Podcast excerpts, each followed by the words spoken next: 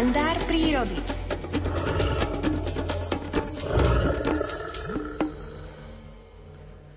Prírodná scenéria je javisko, na ktorom sa nepretržite odohráva množstvo príbehov. Jej aktérmi sú predovšetkým predstavitelia lesných a horských spoločenstiev.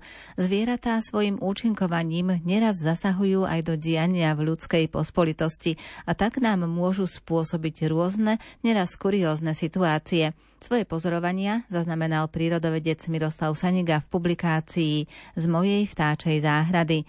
V jednom príbehu opísal problém jednej horárky s komínom, číta Alfred Svan.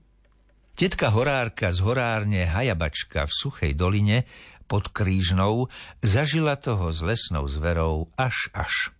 Nečudo, veď jej horáreň stojí uprostred panenskej prírody Veľkej Fatry, nuž nemá o stretnutia s medveďom, vlkom či rysom, teda so zvieratami, ktoré mnohí z nás neuvidia za celý svoj život ani raz, núdzu.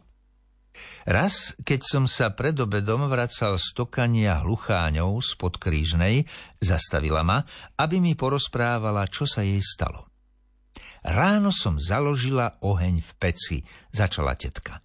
Lenže dymilo sa mi z nej ako v udiarni. Čo sa mohlo stať, hovorím si, veď len pred týždňom som vymetala komín.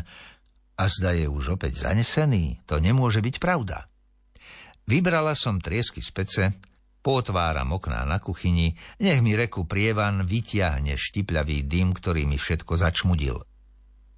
Možno dáky pavúk nasnoval v komíne pavučinu, hovorím tetke. Aj jemná pavučina dokáže urobiť takúto neplechu. Horký, že pavučina, zavrátila tetka horárka moje úvahy. Veď vydrž, rozpoviem ti, ako to v skutočnosti bolo. Veľa významne si pritiahla uzol na šatke pod bradou a po chvíli pokračovala. Pec som teda vyčistila, kuchyňu, ba i celú horáreň vyvetrala, Vezmem metlu, reku oprobujem vymiesť komín ešte raz. No a vymietli ste z neho naisto sovu, skočil som tetke horárke netrpezlivo do rozprávania. Ako to vieš? Zháčila sa tetka. Vary len nie si jasnovidec. Jasnovidec nie som, zasmiel som sa, ale sovy niečo také občas vyvedú. Najmä v horárni uprostred pekného prírodného zátišia, ako je to vaše. Nuž tak. Sova si nad ránom vždy hľadá vhodné útočisko, kde môže v pokoji prečkať deň. Musí sa stratiť z očú ostatným lesným vtáčikom, lebo keby ju objavili, nezažmúrila by oka. Dovtedy by do nej dobiedzali, kým by sa nestratila.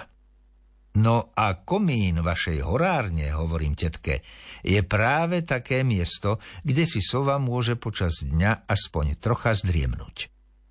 Tak preto sa mi sova nasťahovala do komína, zvolala tetka horárka.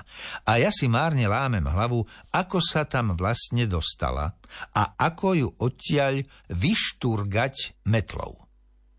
Ak nechcete, aby vám sova znova zašoptila komín, položte navrh pletivo, aby sa doň nemohla vtiahnuť, poradil som jej. Tetka horárka moju radu poslúchla a odvtedy má s dymiacou pecou pokoj. Sovy jej už nechodia prespávať do komína, ale hľadajú si vhodnejšie odpočinkové miesta v lese, ktorý je ich pravým domovom.